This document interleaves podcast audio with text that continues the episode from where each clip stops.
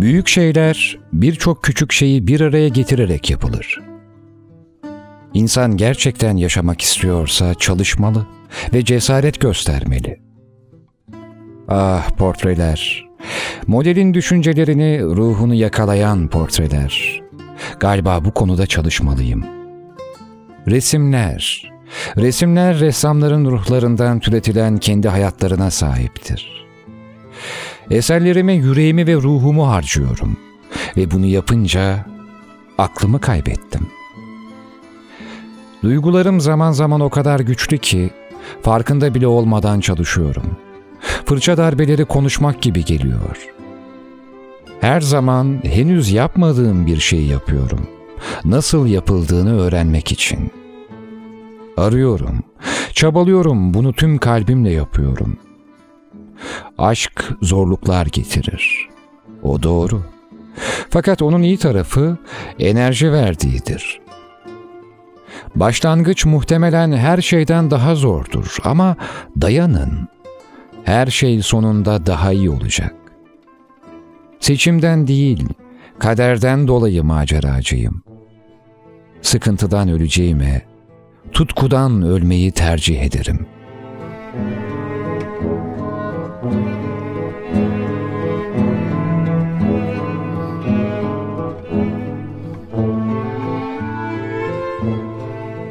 Bunlar Vincent van Gogh'un sözleriydi.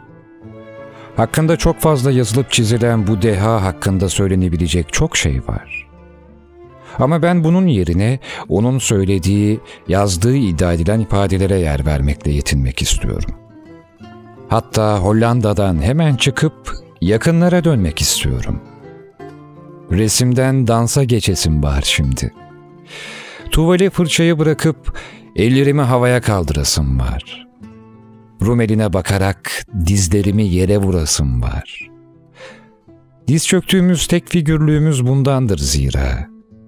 Bir de sevgiliden af dilerken. Anneden helallik isterken. Şimdi düşündüm de insan diz çöküyor aslında. Bu her zaman onur kırıcı bir şey değil. Hatta belki de bazen onurlu olan diz çökmektir.'' Mahcupken boyun eğmek de onurludur. Kabahatin ortaya çıktığında azar yerken bazen susmak ve sadece boyun eğmek lazım. İnsan her zaman yüzsüz olamaz. Yüzü olan boynunu eğer. Yüzsüz olansa hep utanmadan başı dik herkesin yüzüne bakarak gözünün içine baka baka yalan söyler. Kaldı ki İnsan üzüntüsünden de boynunu eğer. Deyimde boyun eğmeyiz belki ama yeri geldiğinde boynumuzu eğeriz. İdrak etmeden baş kaldırmak, neye direndiğini bilmeden inadına baş kaldırmak bazen çok gereksiz oluyor. Hatta gençliğinizin hatası oluyor. Gençlik yıllarınızın kaybı olabiliyor. Neyse, Zeybek'te diz çökmekten nerelere geldi bu laflar böyle? Oysa laftan ziyade bir türkü benim söylemek istediğim. İzmir yöresine mi ait yoksa Yunan tarafına mı önemli değil. Rumca bir zeybek. Türkünün sözlerinin Türkçe karşılığı şöyleydi.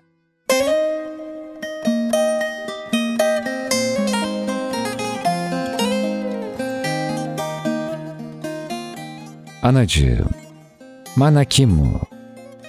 Mendilimi kaybettim ben. Fukarayım, yoktur bir suçum. Anacığım, başcağızım bir arıyor ki, ah bre anacığım, zordur benim gibi Külhan Bey'i bulmak. O gittiğin yere gitme bir daha. Alevlerin etrafında fır dolayı dönen zeybekler, devran döner, yol suyun öteki yanına düşerse ne gam.'' O vakit sesler iki yakadan kucaklaşır, gölgeler selamlaşır. Eki bu pas mi kısana pas, tokefeleki su tapas. Dediğim gibi, İzmir yöresine ait yoksa Yunan tarafına mı önemli değil. Bir zeybek bu sonuçta. Anacığım, Manakimo.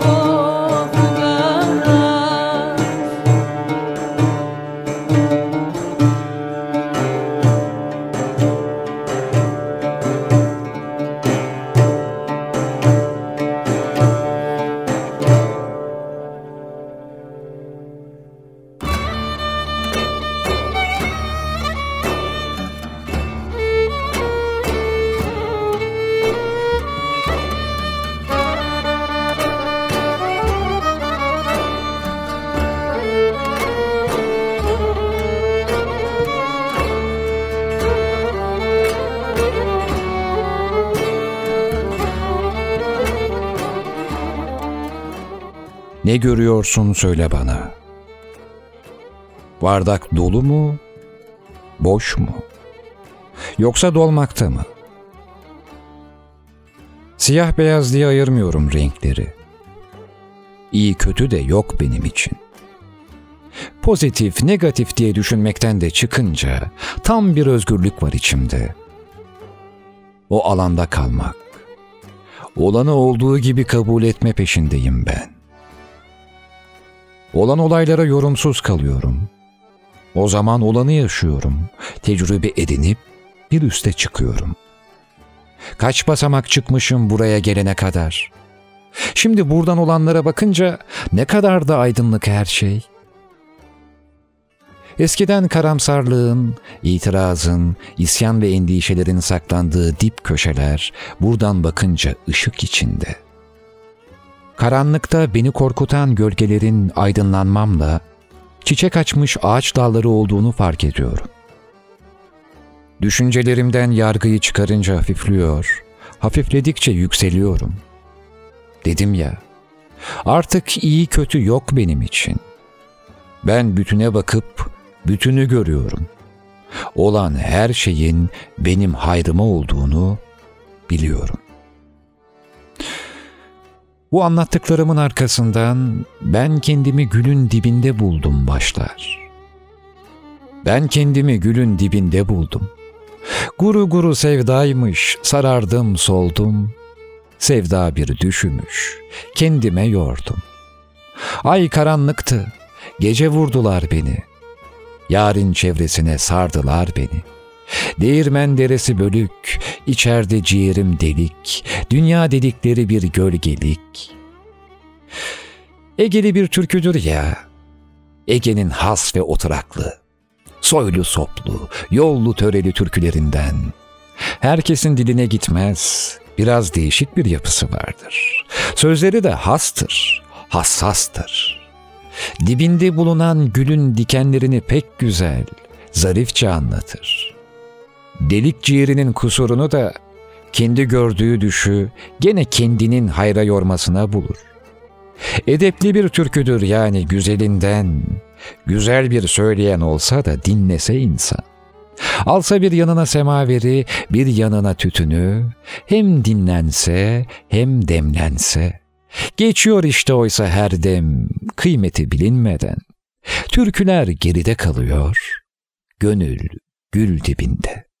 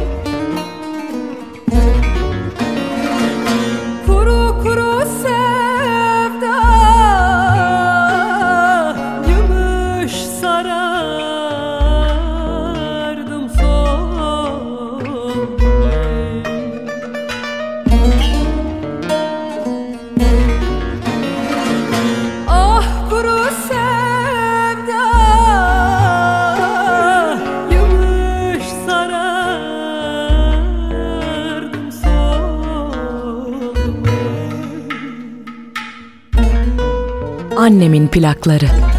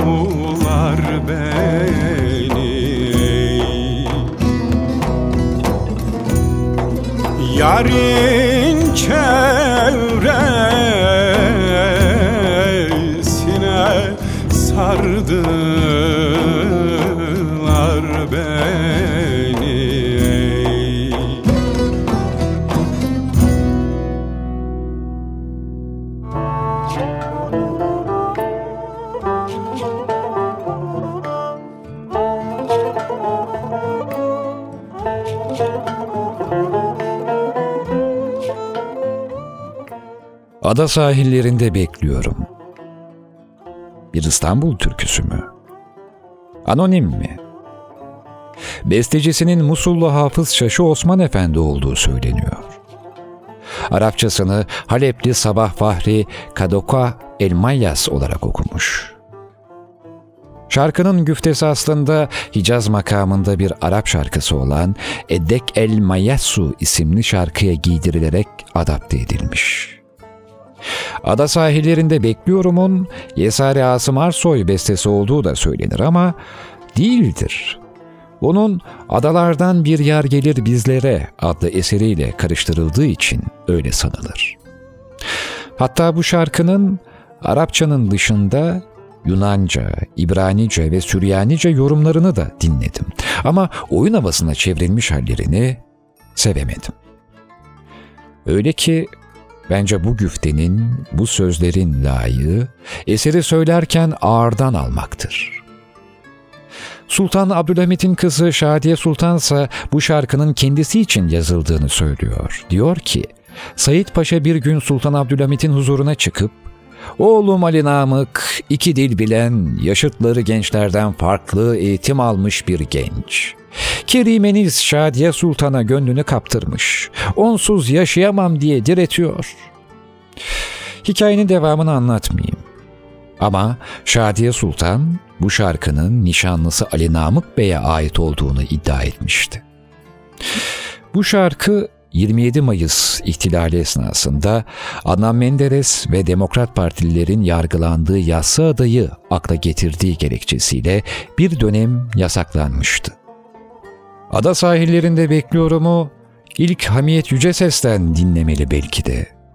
Ama Ahmet Kaya'nın yorumuyla da ayrı bir güzel ve öyle farklı ki. Zaten ben bu sefer sizlere başka birinden dinleteceğim. Ağırlığı, hezeyanı ve serzenişiyle Necmi Rıza Ağızkan'dan dinleyeceğiz. Ada sahillerinde bekliyorumun farklı yorumculardan farklı güfteleri var.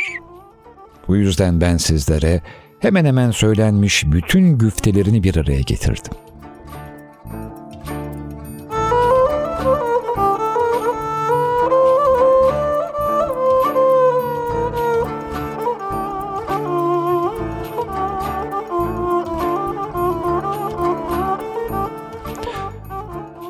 Ada sahillerinde bekliyorum.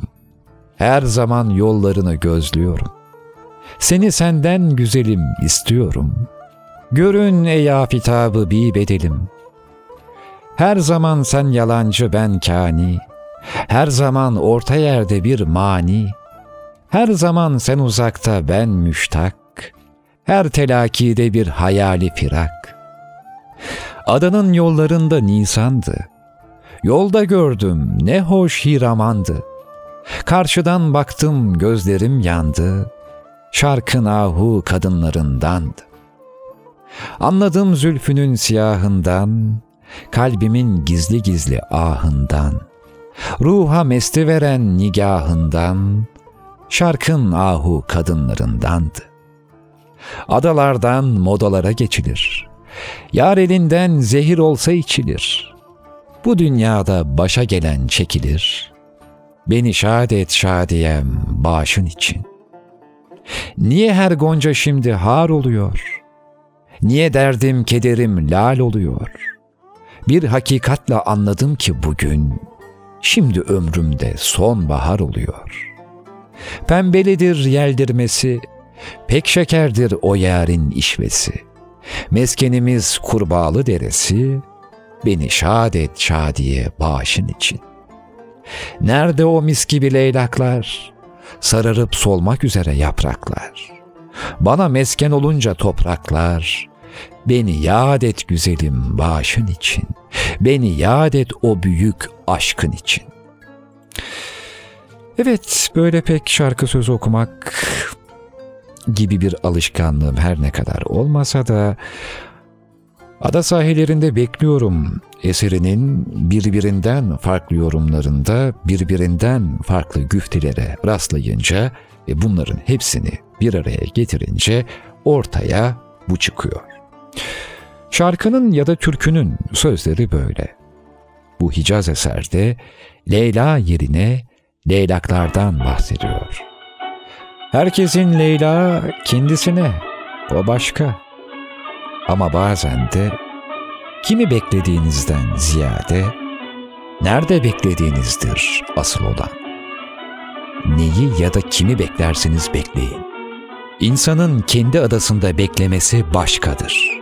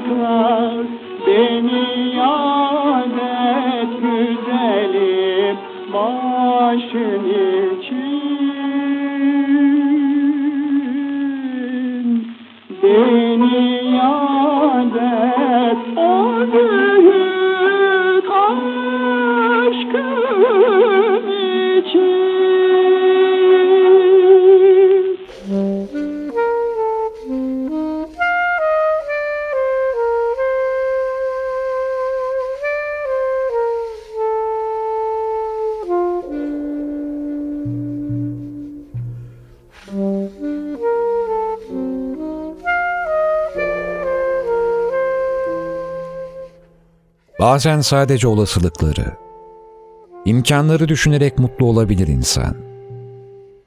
Uzun zamandır birinden hoşlanıyorsunuzdur ve sadece hayallerinizde bu sevgiye karşılık alabildiğiniz için ona duygularınızı açmayı erteliyorsunuzdur.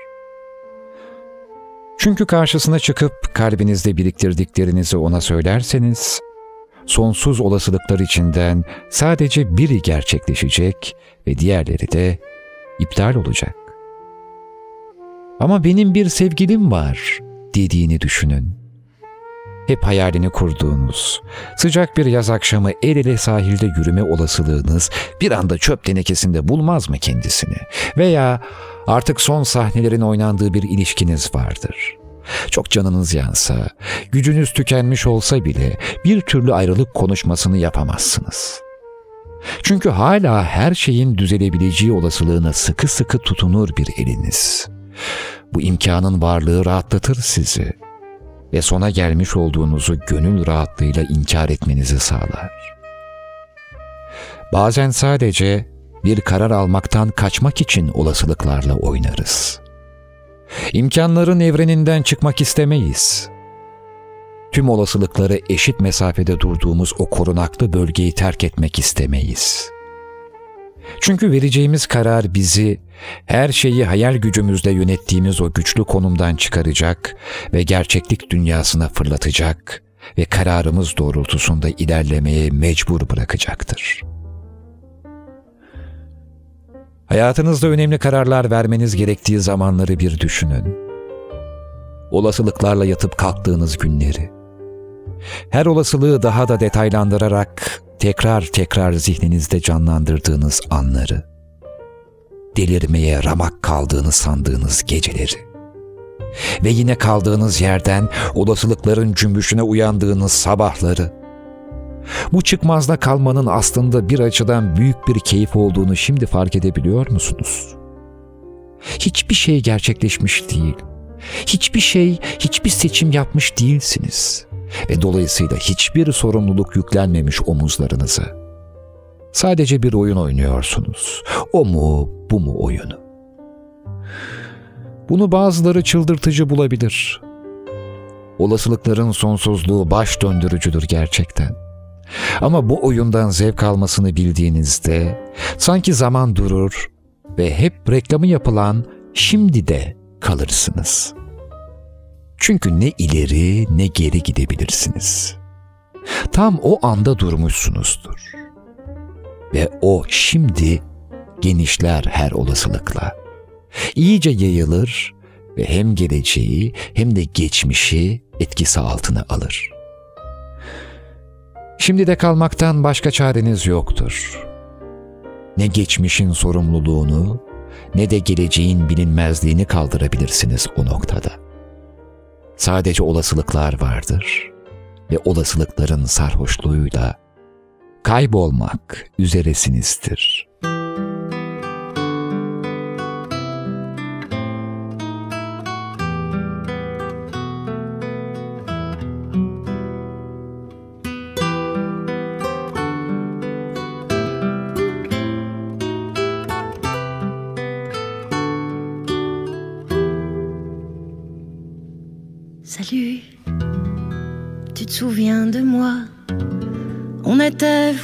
Autrefois. Quand on se voyait après l'école, quand je t'attendais en bas de chez toi, pour que tu viennes jouer à la marelle, pour que de l'enfer jusqu'au ciel, tu me laisses te suivre partout, dans la rue des sangles sourdis. Mais tu me reconnais pas on était copines autrefois, C'est vrai que c'est loin, mais non, oh non, non, y a pas si longtemps que ça. C'est drôle, moi je me souviens de tout, même de la couleur des cailloux que l'on s'accrochait parfois tout autour du cou.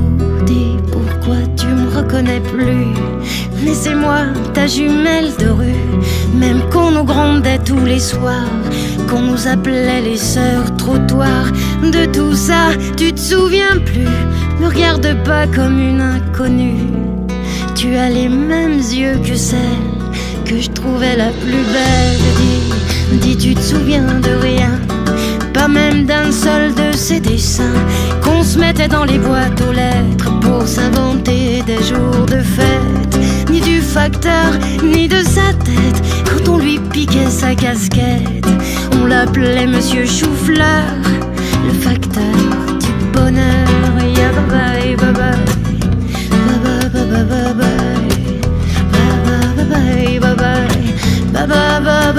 Annemin. Ah, pour que tu viennes jouer à la marelle, pour que de l'enfer jusqu'au ciel, tu me laisses te suivre partout, dans la rue des sans dessous. Dis, tu te souviens de moi? Dis-moi maintenant que ça te revient. Dis-moi que c'était pas pour rien. Je te jure qu'on se connaissait par cœur. À se consoler pendant des heures. Jusqu'à ce que nos peurs les pires Explosent en éclats de rire. C'est fou comme tu lui ressembles. Même si tu me reconnais pas. Non, c'est pas la voix qui tremble C'est juste Enfin c'est comme ça À vivre tout le temps comme par erreur. Je t'ai longtemps cherché Ma sœur. Écoute, je te laisse un numéro. Faut surtout pas que ça te gêne. Des fois que tu veuilles prendre un pot Des fois que ta mémoire te revienne. Moi je traîne toujours un peu par là. En tout cas, bonjour chez toi toujours aussi belle Ma jumelle, ya bye bye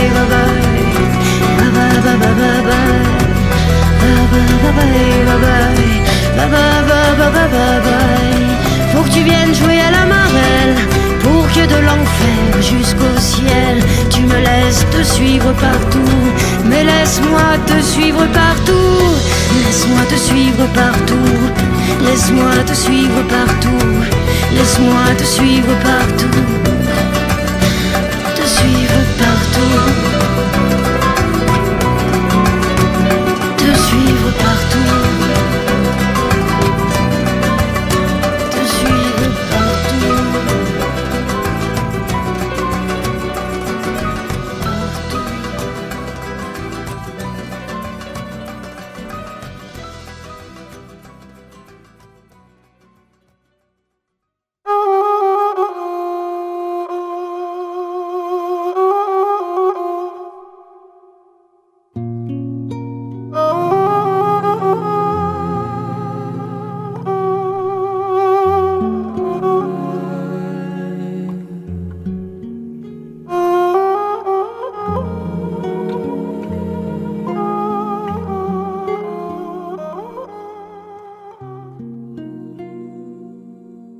Artık sigaramdan daha derin ve sık dumanlar çekiyorum içime.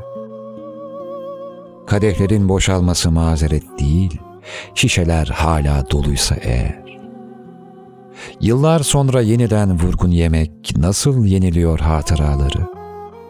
Yeni eski ayrımı nasıl peydah oluyor? Şımarıklık işte. Anılar nasıl olur da yenilenir? Zamanda sıçrama olmuş da geçmişim bir anda değişmiş gibi. Artık daha çok dalıp dalıp gidiyorum. İneceğim durakları ıskalıyorum. Demlediğim çayları soğutuyorum. Daha çok rüya görüyor ve daha sık uykumdan sıçrıyorum. Bana ait kalan bir yaşantıya daha sahipleniyorum. Ve görüyorum ki uzun zamandır sadece bende kalan pek bir şeyim kalmamış. Şimdi tertemiz bir sırla yaşamanın saflığı üzerimde. Kirlenene kadar tadını çıkartmalıyım. Kirlenmesinin kaçınılmaz olduğunu biliyorum. Ama ikisinden biri biraz çamura bulanmak zorunda. Ya aşk kirlenir ya sır. Ya da aşıklardan birisi. Hatta ikisi birden. Hatta hatta biri kirlenip diğerini de kirletir misalinden. Güneş balçıkla sıvanmayacağından illa çamur değecek ya bir yerlerimize. Ve birinin gözlerine uzun uzun bakmanın nasıl bir saadet olduğunu hatırladım. Bir katalitik sobayla ısınıp, soğumasın diye üzerine koyduğumuz tencereden makarna yiyebiliriz diye hayal ediyorum. Yani gerçi hiçbir zaman pembe panjur hayal ya da vaat etmedim ama bu derece yoksunluk kurgularımda yoktu. Son birkaç yıldır midemde bir taş vardı. Yo yo öyle bir böbrek taşı falan değil. Yani mecazi bir taş. Civa gibi akıcılığa sahip bu taş zaman zaman göğüs kafesime kadar çıkıp kaburgalarımın arasını dolduruyordu. Hiç ağrı ya da acı vermedi. Ama olmaması gereken bir duyguyla hacim kazanıyordu. Şişip kalbimi sıkıştırıyordu. Daha da yukarılara sızıp boğazımın düğümlendiğini düşündürüyor ve böylelikle beni hüzünlendiriyordu. Yutkunduğum halde geçmiyor, ben unutana kadar orada duruyordu. Önce bu akıcı taşı inanmak ve düşünmekle duyduğum çelişkilerimin yüzünden sandım. Varlığımın hakkını veremediğimden şüphelendim ve suçlamaya başladım kendimi. Son yıllarımın en çok merak ettiğim sorusu buydu aslında. Bu taş neyin nesiydi ve neden sabit değildi? Gerçeği aramaktan hiç vazgeçmedim. Belki de aslında kendi var ettiğim bir şeyi arıyordum hep. Kedinin kuyruğunu yakalamaya çalışması gibi. Mevcudiyetimin bir uzvudur hakikat. Ve o hakikat benim dışımdaymışçasına. Doğrulayacak sözler, ispatlayacak deliller ve çözülecek sorunlar isterim ben.'' İstediklerim karşıma her gün çıkar. Önce bulduğum parçaların gerçekliğini kabul etmişimdir ki nihai gerçeğe inanayım. Oysa gerçek, senin gerçek kıldığındır. Neyin gerçek olduğuna inanıyorsan, senin görünmez kainatında o gerçektir. Dışarıdaki dünya dediğimiz salçılığa kafa tutarken, Üzerine oturduğumuz dünya Rosinantem'dir. Kendi ekseninde dönen dünya diye o küreye, her yöne dönebilme merhalesine ermiş küremle kafa tutarken ben, yenilen pehlivanlar gibi doyumsuz bir güreş hırsıdır o saldırışlar. Yenik olmak, ezik olmaktan yeğdir hesabım hiç dönmedi çarşıdan. Dışarıdaki gerçekler o kadar sıkıştırdı ki kendi gerçeğim cengaver gibi atıldı. Mabedi kalbim eriştiği zihnim olunca bütün yalanlara inanırım ben. Aksine inanmamsa öyle zor ki.''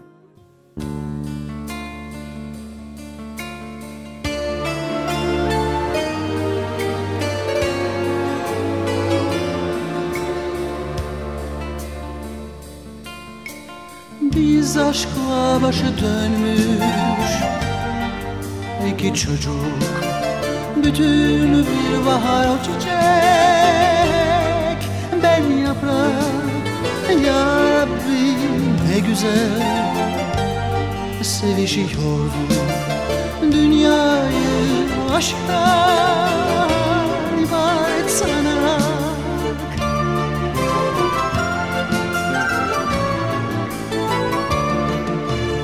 Kimle karıştın istedi bizden?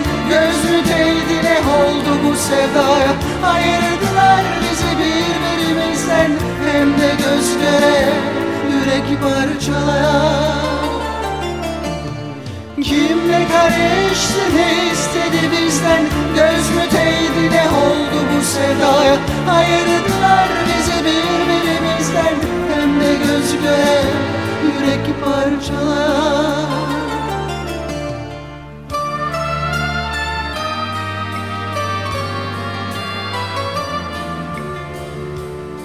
Annemin plakları.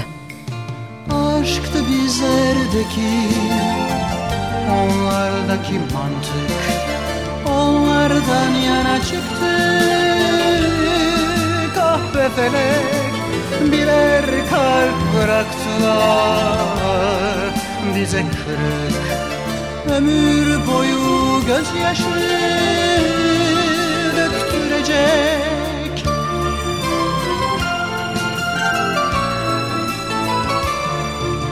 Kimle karıştı ne istedi bizden? Göz müteydi ne oldu bu sevdaya? Ayırdılar bizi birbirimizden.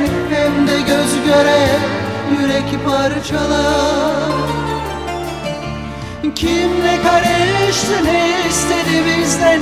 Göz müteydi ne oldu bu sevdaya? Ayırdılar bizi birbirimizden. Hem de göz göre yürek parçalar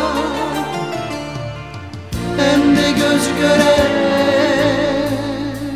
yürek parçalar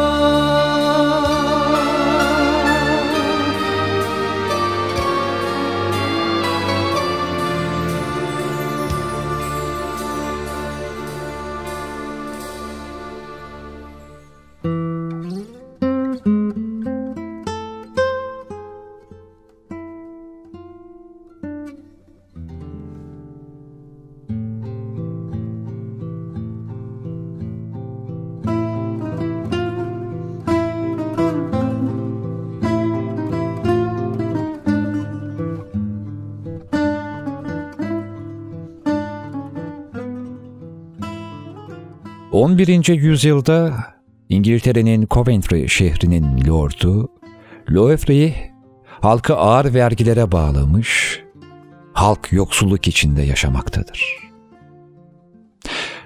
Lord Leofri'nin eşi uzun saçları, güzelliğiyle ünlü Lady Godiva, halkın bu durumuna çok üzüldüğünden sürekli kocasına vergileri hafifletmesi için yalvarıyor.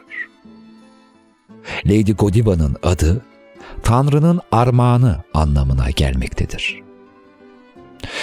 Godiva'nın bu baskılarından bıkan Lord, eşi Godiva'ya asla kabul edemeyeceğini düşündüğü bir teklif yapar.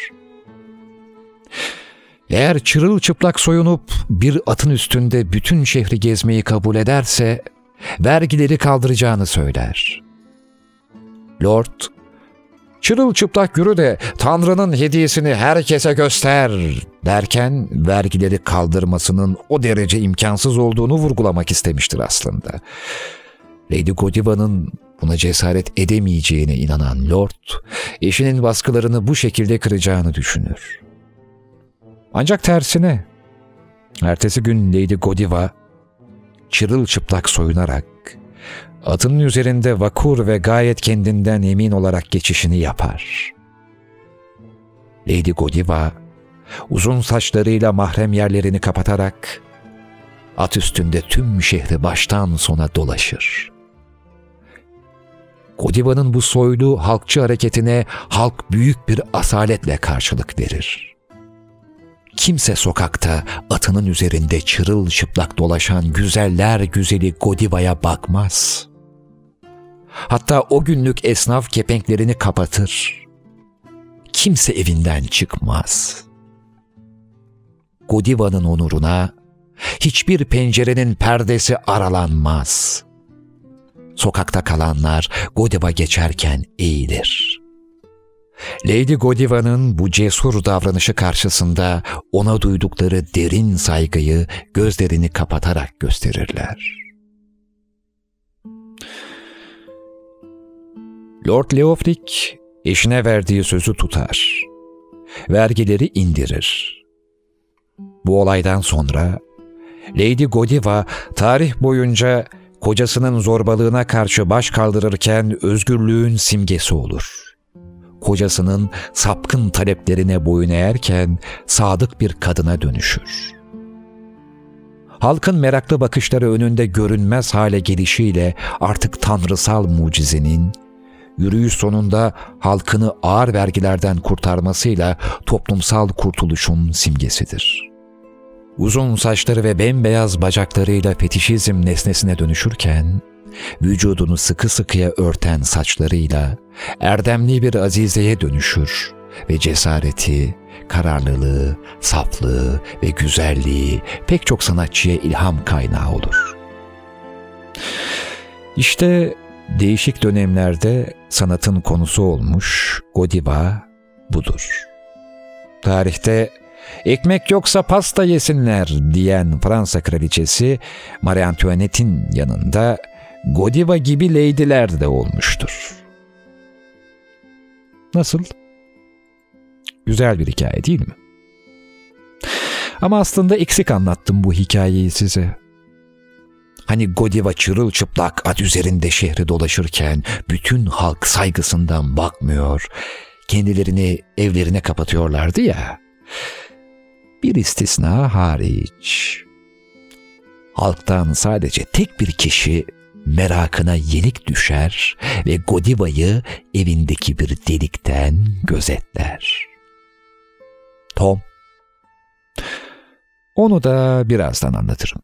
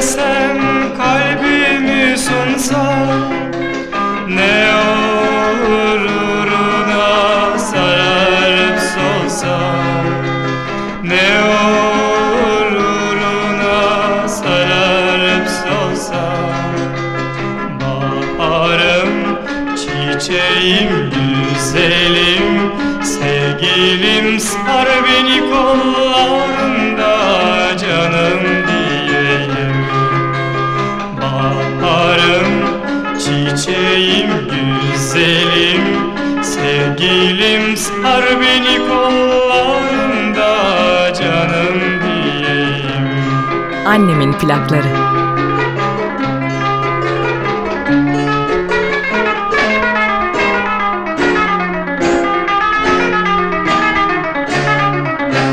Bir kuş olsam da pencerene konsam Bir kuş olsam da pencerene konsam Aşkın şarkısını sana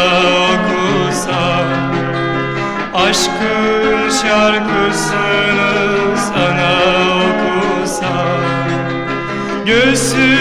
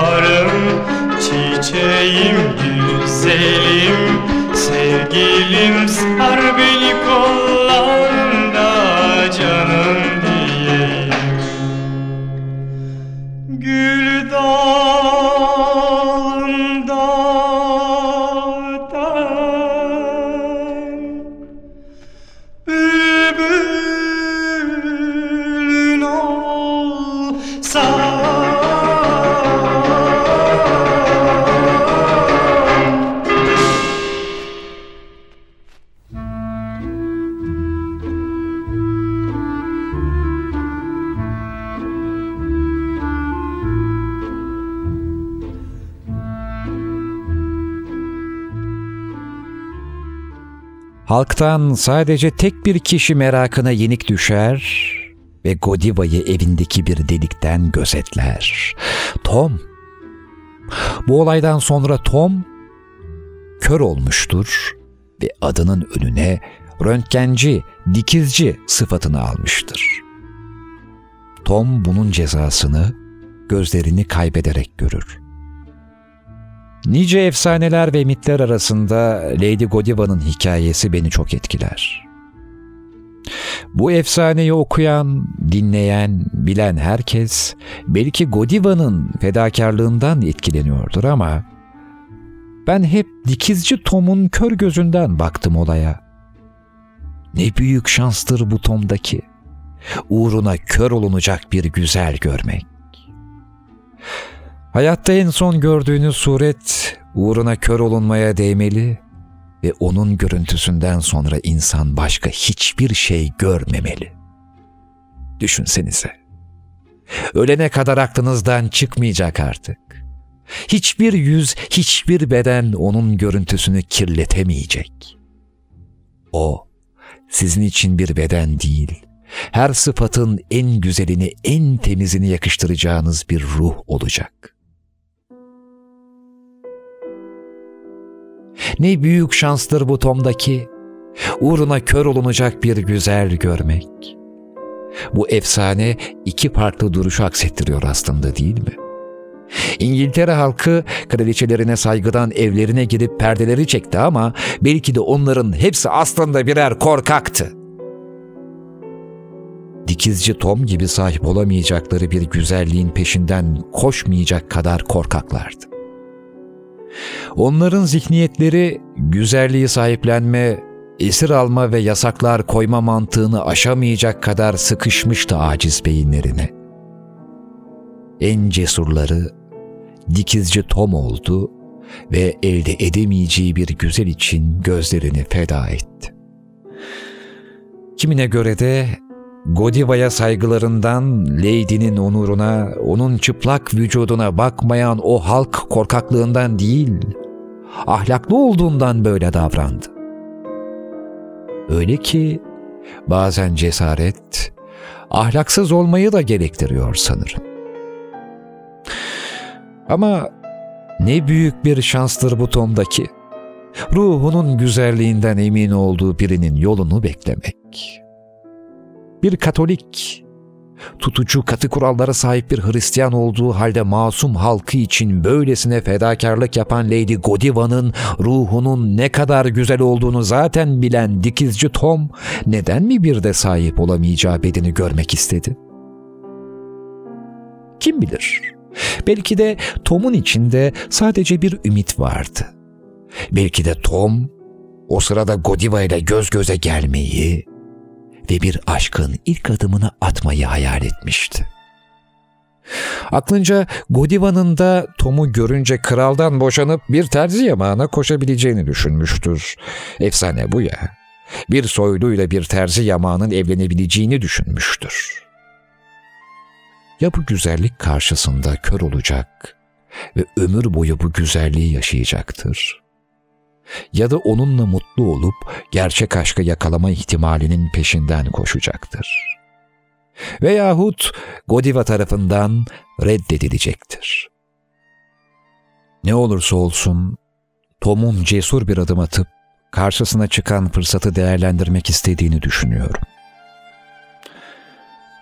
Tom kör olmayı da istemiş olabilir, aşık olmayı da istemiş olabilir veya hepsinin ötesinde Tom, dünya tarihinin ilk ve en meşhur sapıklarından biri de olabilir. Ne olursa olsun adamın hakkını yememek lazım. Çoğu kimsenin cesaret edemeyeceği bir şey yaparak ihtimallerin peşinden koşabilme azmini göstermiş bir insandır Tom. Belki de İsmet Özel haklıdır. Ne Godiva geçecek yoldan ne de bir kimse kör olacaktır. Belki de biz bu korkaklıkla zaten güzellikleri göremeyecek kadar kör olmuşuzdur.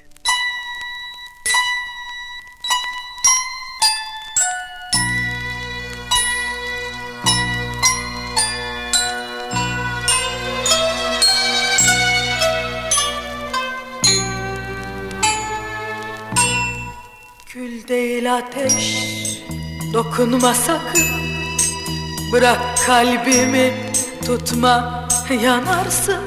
Düşmüş bir zalime uzaktan bakarsın. Tutuşan gönlümü sevsen sararsın Sevsen sararsın. Sevdaya giden bu yolda sen ne ararsın?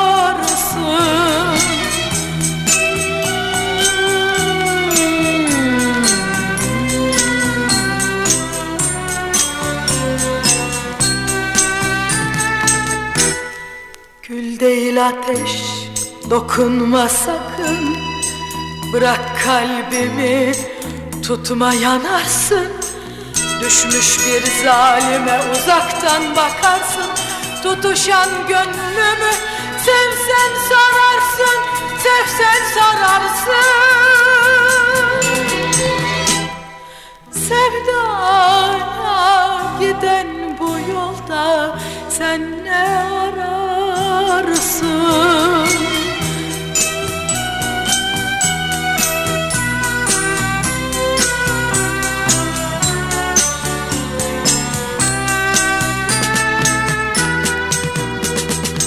Sazım inledi, dilim söyledi.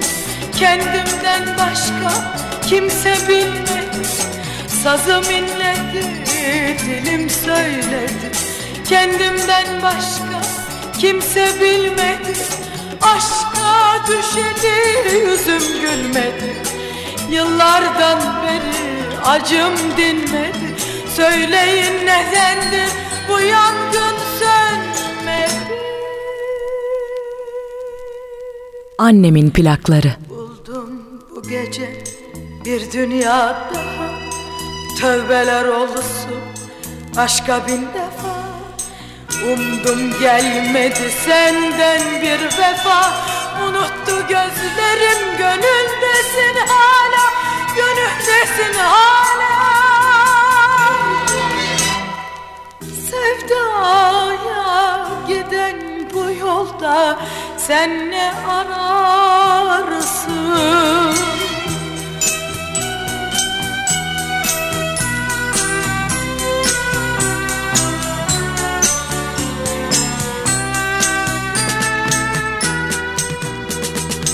Sazım inledi, dilim söyledi Kendimden başka kimse bilmedi. Sazım inledi, dilim söyledi Kendimden başka kimse bilmedi. Aşka düşeni yüzüm gülmedi. Yıllardan beri acım dinmedi Söyleyin nedendir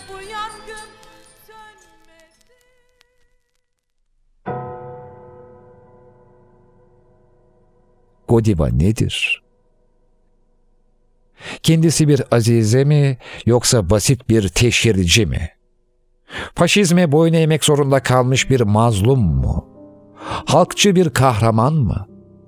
Söz konusu röntgenlenen nesne bir azizeden, mazlumdan, teşhirciden, kahramandan çok cinsel nesne olarak bir kadın bedeni. İşin ilginç tarafı, Freud'a göre Tom gerçek bir sanatçıydı. Yaptığı şey Godiva'yı gözetlemekti ve bu ahlaken yanlıştı. Lakin bu ahlak yanlışlığı kendi elinde olan bir şey değildi. ve bu yanlışa sapmasa sanatçı olamayacaktı. Niyet, eylem, kefaret ekseninde niyetinin sonucundaki eyleminin cezasını da kör olarak yaşadı. Bir sinemacının ya da fotoğrafçının kör olması belki de böylesi bir durumda en büyük kefaret. Zira gözler olmazsa bir daha voyeurizm gerçekleşemeyecek, sonucunda da röntgenleme arzusu bir türlü tatmin edilemeyecek. Bu kısır döngü ve tüm yönetmenler bu döngüde bocalıyor. Eğer Tom arzusunu tatmin etmek için Godiva'yı röntgenlemeseydi, kör olup arzusuna ulaşması olasılıksız kılınmayacaktı. Yönetmenler de bir film üretiyor ve kör oluyor. Körlük, arzunun tatmininin temsili. Yeni içini dökmüş bireyin kendisini toparlama süreci. Bir yönetmenin körlükten kurtuluşuysa kendisini, çevresini keşfetme sürecidir. İnsan körken kendi iç dünyasını daha iyi keşfeder ve çevresini görüntü dışında duyumsama kapasitesi artar.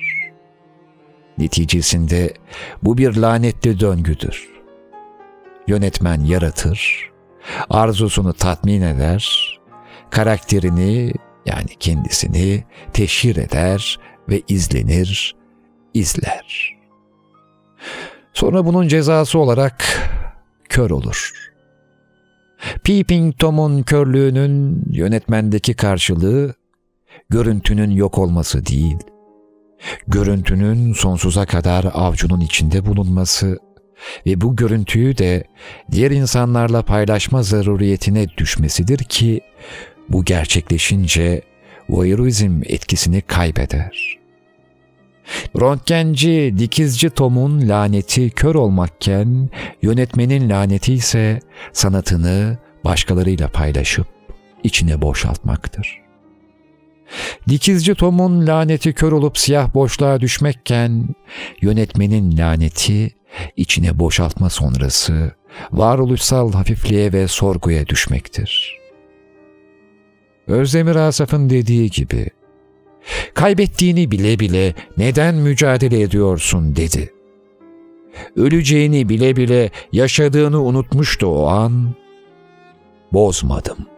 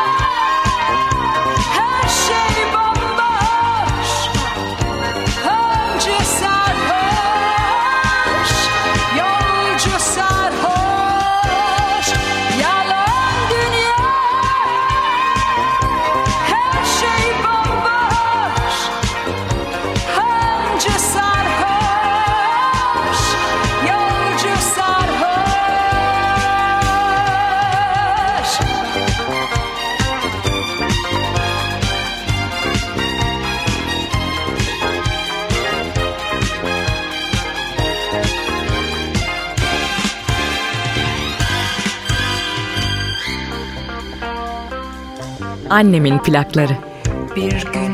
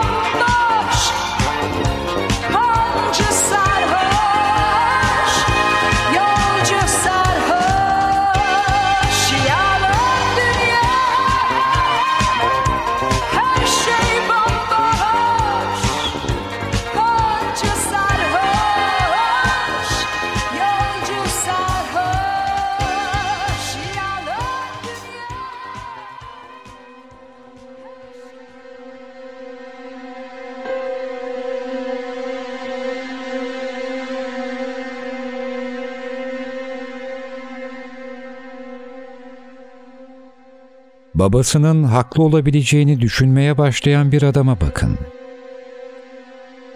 Göreceksiniz ki büyük ihtimalle oğlunun yanlış yaptığını düşünen bir babadır. Baba ile çocuk ilişkisi insanın ilk sosyal ilişkisidir. Çocuğun anneyle ilişkisine benzemez. Kapalı bir sevgi çemberi değildir yani. Bir yolun iki ucunda olmak gibidir baba ile çocuk ilişkisi. Biraz çocuklar babalarına doğru gider, biraz da babalar çocuklara doğru gelir. Fakat doğrudur. Çocuklar kadar babalar da bu yolda yürümeyi pek bilmezler. Acemisidirler, yavaş yavaş öğrenirler. Kimi baba tökezleyerek, kimi ikide bir duraklayarak, kimisi ilgisi dağılıp vazgeçerek, kimisi ise yuvarlanırcasına koşarak kat eder o yolu. İşte tam bu yüzden çocuğun babayla kurduğu ilişkiyle anneyle kurduğu ilişki çok farklı kapılara açılır. Ben anneyle kurulmuş iyi bir ilişkinin insanın iç dünyasını belirlediğini, iyileştirdiğini düşünürüm. Babayla kurulan ilişkinin en kritik yanı ise onun çocukları dünyayla, şu bildiğimiz dünyayla buluşturup tanıştırmasıdır. Bir çocuğun babasının korumasına duyduğu ihtiyaç kadar güçlü bir başka ihtiyacın var olduğunu sanmıyorum. Baba.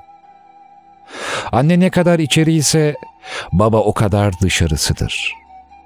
Yasayla aynı hamurdan karılmıştır. İlk ve esaslı sosyal ilişkimizdir.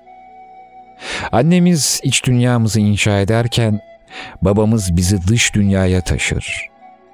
Ne mutlu o çocuklara ki babaları ellerinden tutup onları hayatla tanıştırmış, korkup geri çekilmelerine izin vermemiş, onların da başkalarına baba olmalarını nasihat etmiştir.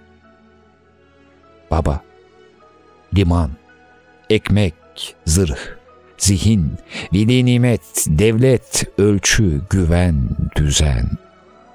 Baba, anne sözse baba dil bilgisidir. Anne şiirse baba düz yazıdır. Anne düşünmekse baba mantıktır. Anne sanatsa baba ilimdir. Babam, otoriter sorular, müşfik cevaplar. Yok sayılmış acılar ve yorulmak nedir bilmeksizin dik durma çabası. İtfaiye ve zabıta, bir tür Sisifos, Her hayal kırıklığının ardından en baştan ve daha da şefle insanlara güvenme çabası. Babalar ve Oğullar Turgenev'in enfes romanı. Bir de şu gerçek. Oğullar önce babalarıyla çatışırlar. Bağımsız kişiliklerinin oluşumunda faydalı bir aşama. Sonra yavaş yavaş uzlaşırlar. En sonunda da babalarını derinden ve mahcup bir biçimde anlamaya başlarlar. Günümüz babası aşırı ilgiyle kesin ilgisizlik arasında savrulup durmak. Bir yanda sorumlulukların baskısı, öte yanda sevgi ve ilgisinde yetersiz kalıp kalmadığı endişesi. Ölçüsüz şefkat, dizginsiz öfke, bitmez, tükenmez çaylaklık. Baba-oğul ilişkisi iklimi sert bir coğrafyadır. Baharları kısa sürer. Ya güzel ama çok sıcak yazları vardır ya da hiç bitmeyecekmiş sanılan soğuk kışları. Bazen o kadar güçlü rüzgarlar eser ki babayı bir yana, oğlu bir yana savurur. Ama o sert rüzgarlar sayesinde serpilip büyür oğullar, hayatla baş edecek güce öyle kavuşurlar. Ve babalar da ancak o sayede anlar dünyanın hakimi olmadıklarını. Zamanın bir halı gibi ayaklarının altından çekildiğini ve oğullarının kendilerine değil hayata ait oldukları gerçeğini. Ne garip ve manidar bir süreçtir. Oğullar kişiliklerini babalarıyla çatışarak şekillendirirler. Üstü örtülü ya da açık açık. Sonra, epey sonra gün gelir ve oğullar birden fark ederler ki onca çatışmaya, onca kan, ter ve gözyaşına karşın sonunda sanki babalarının hık demiş burnundan düşmüş adamlar olup çıkmışlar. Olgunlaşma dedikleri budur babadan çok uzaklara savrularak çıkılan yolu babaya kavuşarak yani onu ve onun hayatla kavgasını anlayarak tamamlamak.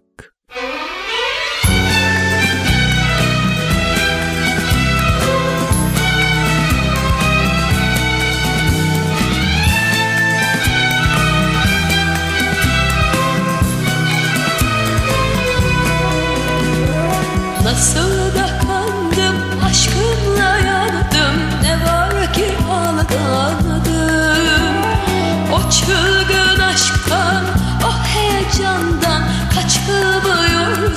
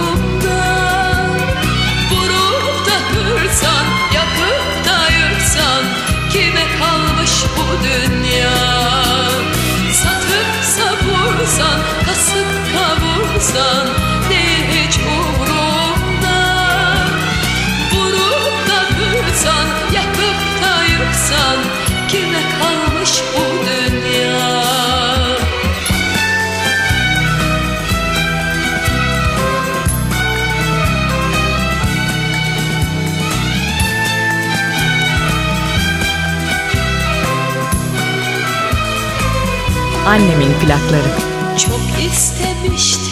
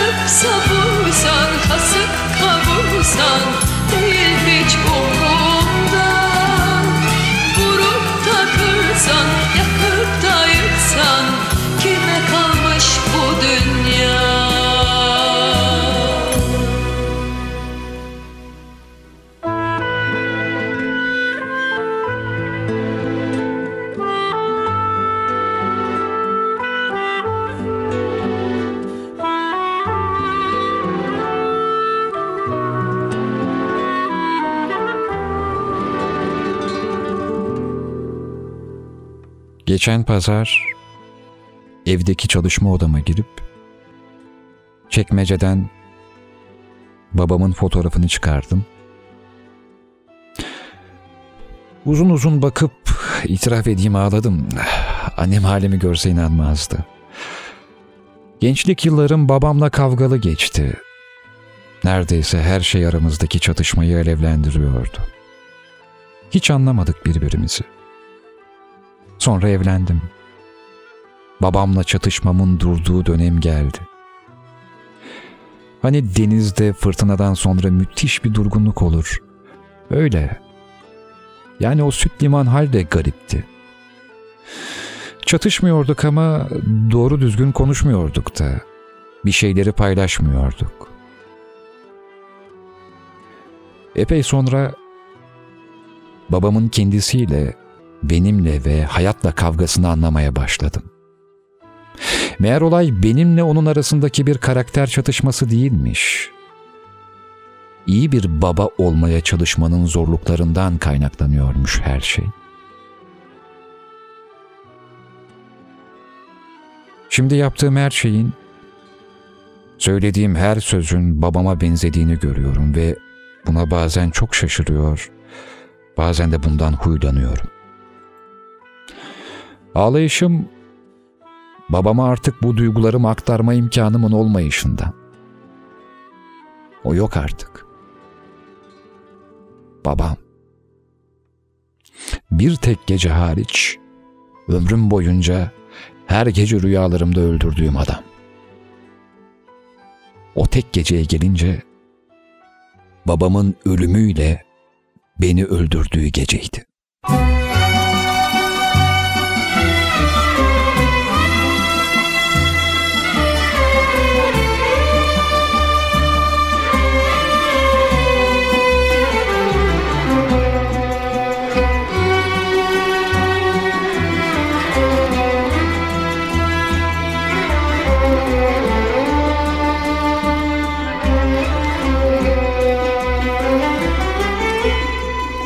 Akşam yine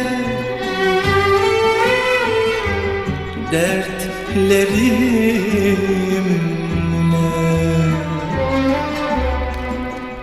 baş başa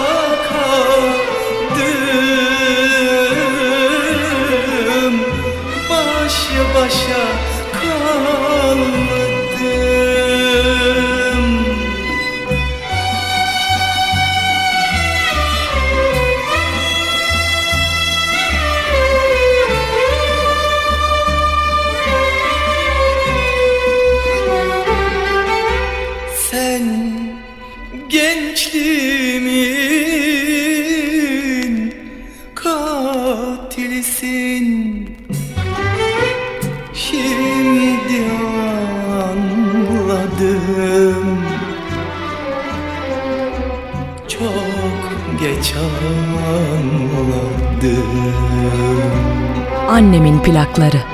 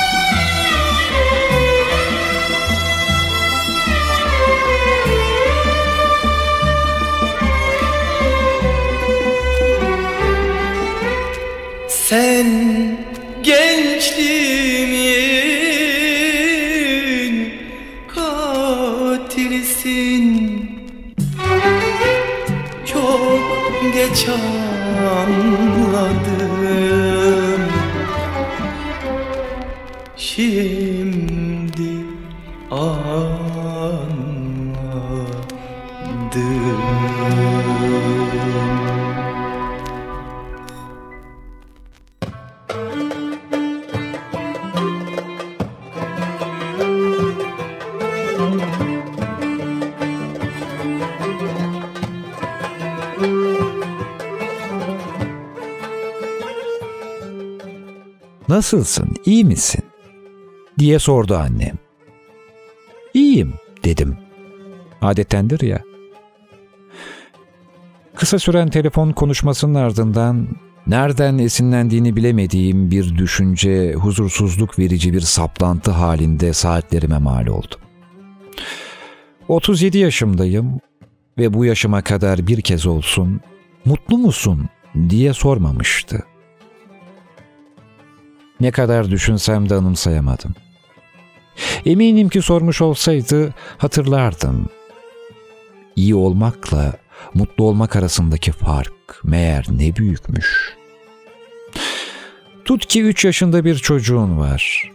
Mesai saatlerinde ona bakabilecek bir bakıcı arıyorsun. İki aday buldun. Birinci aday çok titiz. Uyku saatleri konusunda despot, yemek zamanı ve dengeli beslenme konusunda ise bir uzman. Hijyen desen ondan sorulur. İkinci bakıcı ise sanırım biraz zıpır. Zeki bir kıza benziyor. Bebek onu daha çok sevdi. İyi anlaştılar. Hangisini tercih ederdin? İlk bakıcıyı seçersen çocuğun sağlıklı olur. Temiz bir ortamda düzenli bir hayat sürer. Dengeli beslenir. Zeka gelişimine yararı olacak oyunlar oynar. İyi olur yani. İkinci bakıcıdaysa üşüyüp hasta olabilir. Çikolata, dondurma, cips ve benzeri abur cuburla beslenme riski söz konusudur. Eve döndüğünde çamurlara bulanmış, kum havuzunda tepinmekten giysileri kum içinde kalmış, paçaları ıslak bir çocukla karşılaşabilirsin. Gün boyu çığlık çığlığa kahkahalar atmaktan bitkin düşmüş yavrunu halının üzerinde uyumuş kalmış bulabilirsin. Geçirdiği harika günün gülümsemesi uykuya teslim olmuş yüzündedir. Kim bilir hangi burun üstü çakılmadan armağan alnındaki çizikler ve son çikolatanın dudağının kenarında kalmış lekesi de. Bebek mutludur. Bir bebek söz konusuysa eminim ki çoğunluk ilk bakıcıyı tercih edecektir. Peki ya beni dinlerken sen mutlu musun, iyi misin? İkisi birden olabilir misin? İyi düşün ve kendine karşı dürüst ol. Bu aralar annem evlenmem konusunda üzerimdeki baskılarını arttırdı. Bir yığın aday bulup karşıma dikiliyor. Adaylar ona göre mükemmel. Evinin kadını olabilecek, beni derleyip toparlayacak, hayatımı düzene sokacak kızlar. Tabii ki kişilikleri de aynen öyle. Hepsi öncelikle birer anne adayı. Eş değil, yoldaş değil. Keşke anne olacağımıza öncelikle bir sevgili ve bir eş olabilseydik diyecekleri yaşlarını henüz gelememişler o geri dönüşü olmayan zamana.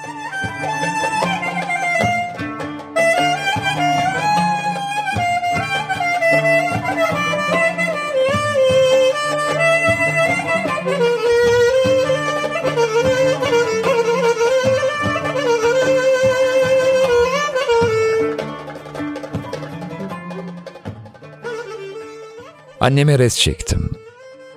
Mutluluğu seçiyorum. Açlıktan ölmeyecek kadar yiyeceğim. Canım istediğinde uyuyacağım. Ertesi gün iş yerimde uykusuzluktan gebereceğim. Parasız kaldığımda rakı ve bira yerine ucuz şarap içeceğim. Hayatımla ilgili hiçbir plan yapmayacağım. Hafta sonlarımda ve tatillerimde sadece olmak istediğim yerde olacağım. Çocuğumu ikinci bakıcıya vereceğim ve tekil şahıs kipiyle kurduğum tüm bu cümleleri çoğul yapabilecek kadına elimi uzatacağım.